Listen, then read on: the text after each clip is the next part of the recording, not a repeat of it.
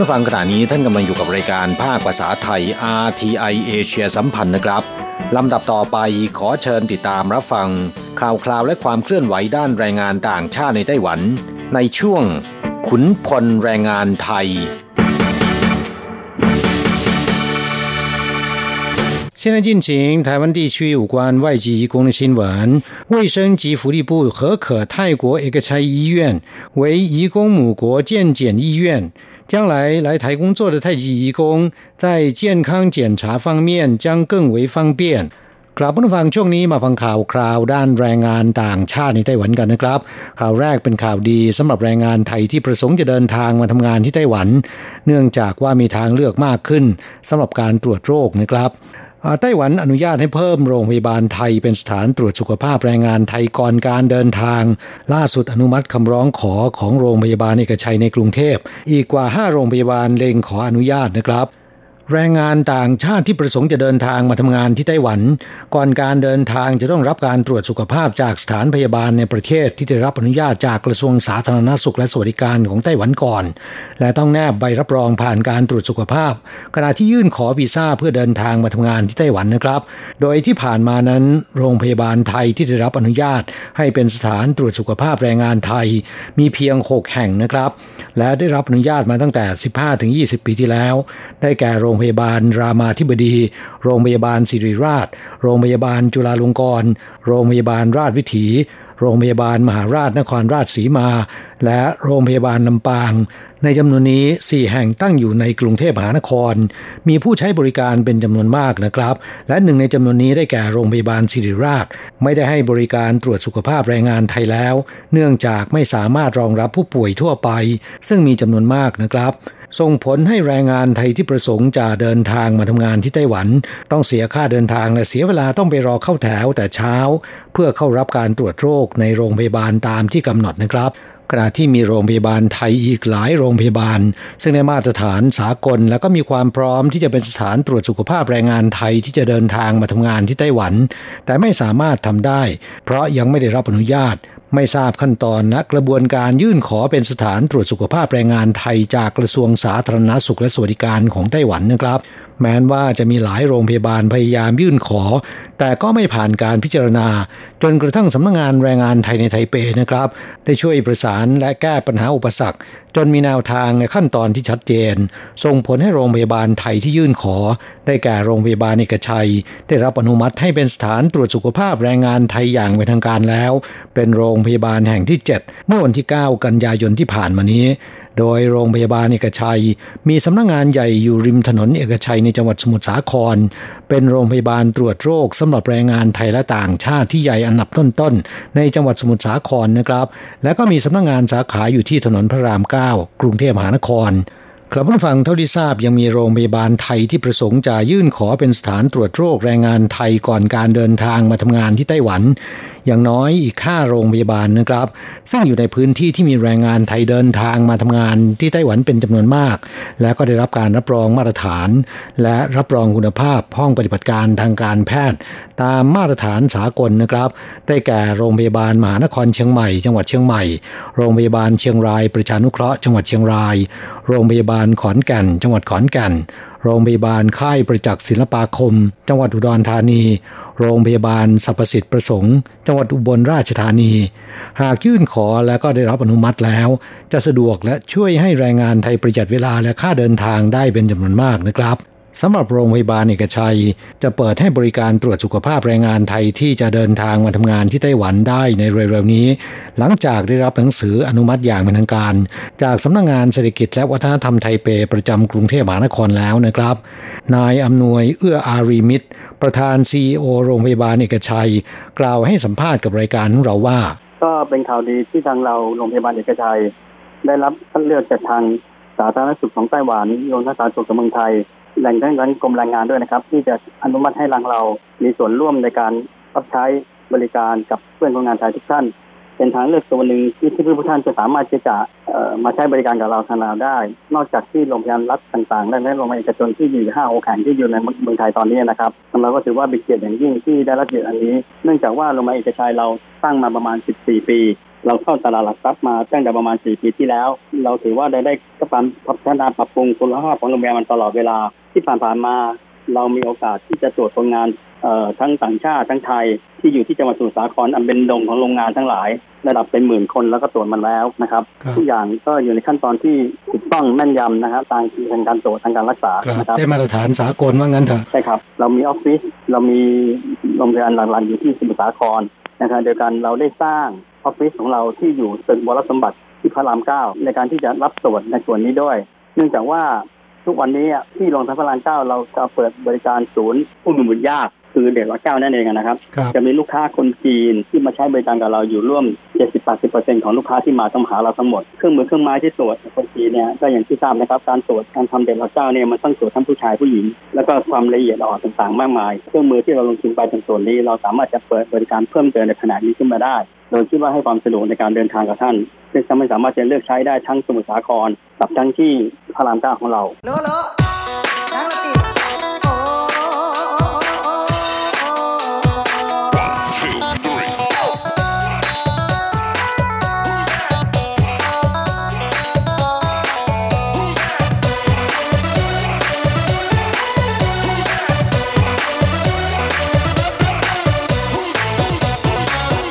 ต่อไปมาฟังปัญหาของคนงานต่างชาติที่หลบหนีในจ้างนะครับ กลุ่ม NGO ขอให้ตรวจสอบโรงพยาบาล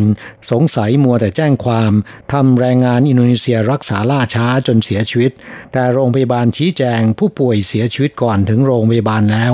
จึงขอความช่วยเหลือจากสำนักงงานตรวจคนเข้าเมือง เพื่อขอยืนยันข้อมูลส่วนตัวนะครับครับผู้ฟังเมื่อเดือนพฤษภาคมปีนี้ แรงงานหญิงอินโดนีเซียหลบหนีในจ้างรายหนึ่งนะครับ มีอาการปวดท้องอย่างรุนแรงเข้ารับการรักษาที่โรงพยาบาลซิ่วเฉือนในเมืองหนานเถา แต่แพทย์ไม่สามารถช่วยชีวิตไว้ได้ กลุ่ม NGO เครือบแคลงสงสัยว่า โรงพยาบาลมัวแต่แจ้งความทำให้เกิดความล่าช้าในการรักษา ได้ไปร้องเรียนที่สภาการตรวจสอบ ขอให้ดำเนินการตรวจสอบหาสาเหตุการเสียชีวิตที่แท้จริงทางโรงพยาบาลชี้แจงว่า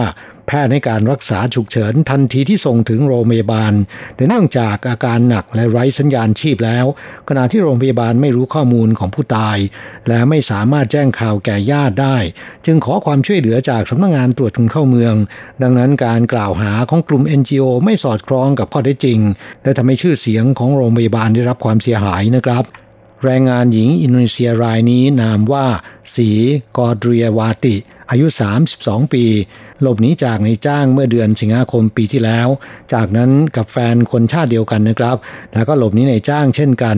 ไปทำงานอยู่กับในจ้างรายหนึ่งที่เมืองหนานเถา ต่อมาเมื่อเดือนพฤษภาคมปีนี้ แรงงานหญิงอินโดนีเซียรายนี้มีอาการปวดท้องอย่างรุนแรง แฟนและนายจ้างได้พาไปรักษาที่คลินิกใกล้ที่ทำงาน แต่อาการไม่ทุเลาแถมรุนแรงขึ้นทางคลินิกจึงแนะนำให้ส่งรักษาต่อที่โรงพยาบาลชิวฉวนในตำบลจูซาน แม้นแพทย์จะช่วยกู้ชีวิตอย่างเต็มที่แต่ไร้ผลและแฟนผู้ตายมาทราบเรื่องว่าสีกอดเรียวาติ เสียชีวิตที่โรงพยาบาลแล้ว ภายหลังจากถูกจับและถูกส่งกลับประเทศแล้ว กลุ่ม NGO กล่าวว่ามีจุดหน้าเครือบแคลงสงสัยหลายข้อ จึงได้ไปร้องเรียนต่อสภาการตรวจสอบ ขอให้ดำเนินการตรวจสอบหาสาเหตุการเสียชีวิตที่แท้จริง และตรวจสอบว่าโรงพยาบาลมีความบกพร่องในหน้าที่หรือไม่นะครับ ด้านนายเฉินชินเหริน ผู้อำนวยการฝ่ายประชาสัมพันธ์ของโรงพยาบาลแห่งนี้กล่าวชี้แจงว่า แรงงานหญิงอินโดนีเซียรายนี้ขณะส่งถึงโรงพยาบาลไม่มีสัญญาณชีพแล้วนะครับคณะแพทย์และพยาบาลได้กู้ชีวิตนานครึ่งชั่วโมงแต่ไร้ผล และเนื่องจากไม่มีข้อมูลของผู้ตายเลย ในฐานะที่ตนเป็นผู้อำนวยการฝ่ายประชาสัมพันธ์ของโรงพยาบาล จึงจำเป็นต้องแจ้งความขอความช่วยเหลือจากสำนักงงานตรวจคนเข้าเมืองตามกำหนด ไม่มีส่วนเกี่ยวข้องกับผู้ตายเป็นแรงงานต่างชาติผิดกฎหมายหรือไม่ส่วนที่กลุ่ม NGO ข้องใจว่าทำไมจึงระบุในใบชนสูตรศพ ช่องสาเหตุการเสียชีวิตว่าไม่แน่ชัด เพราะสาเหตุการเสียชีวิตในลักษณะเช่นนี้ จะต้องให้กระบวนการด้านความยุติธรรมเป็นผู้ชี้ขาด โรงพยาบาลไม่มีสิทธิตัดสิน การกล่าวหาโรงพยาบาลว่าให้การรักษาล่าช้า เป็นสิ่งที่ไม่ยุติธรรมนะครับ ด้านนางสาวเฉินชิ่วเหลียน นักวิจัยของสมาคมแรงงานสากลไต้หวันหรือที่เรียกย่อว่าที่ว่ากล่าวว่า โดยทั่วไปโรงพยาบาลจะไม่แจ้งความในเรื่องของแรงงานผิดกฎหมายหรือแรงงานหลบหนี เพราะว่าโรงพยาบาลไม่อาจทราบได้ว่าสถานภาพของแรงงานต่างชาติเป็นเช่นไร หากแรงงานต่างชาติเข้ารับการรักษาโดยจ่ายค่ารักษาพยาบาลเอง แต่กรณีที่มีอาการหนัก เช่นว่าหมดสติและไม่ทราบข้อมูลของผู้ป่วย ไม่ทราบว่าจะแจ้งใคร และใครจะรับผิดชอบค่ารักษาพยาบาล จึงต้ององแจ้งความ ถึงตอนนั้นตำรวจจึงจะรู้ว่าเป็นแรงงานผิดกฎหมายหรือไม่นะครับ ด้านกระทรวงแรงงานก็ออกมาชี้แจงว่า กฎหมายกำหนดให้การแจ้งความแรงงานต่างชาติหลบหนี เป็นหน้าที่ของนายจ้าง ไม่ใช่หน้าที่ของโรงพยาบาลนะครับ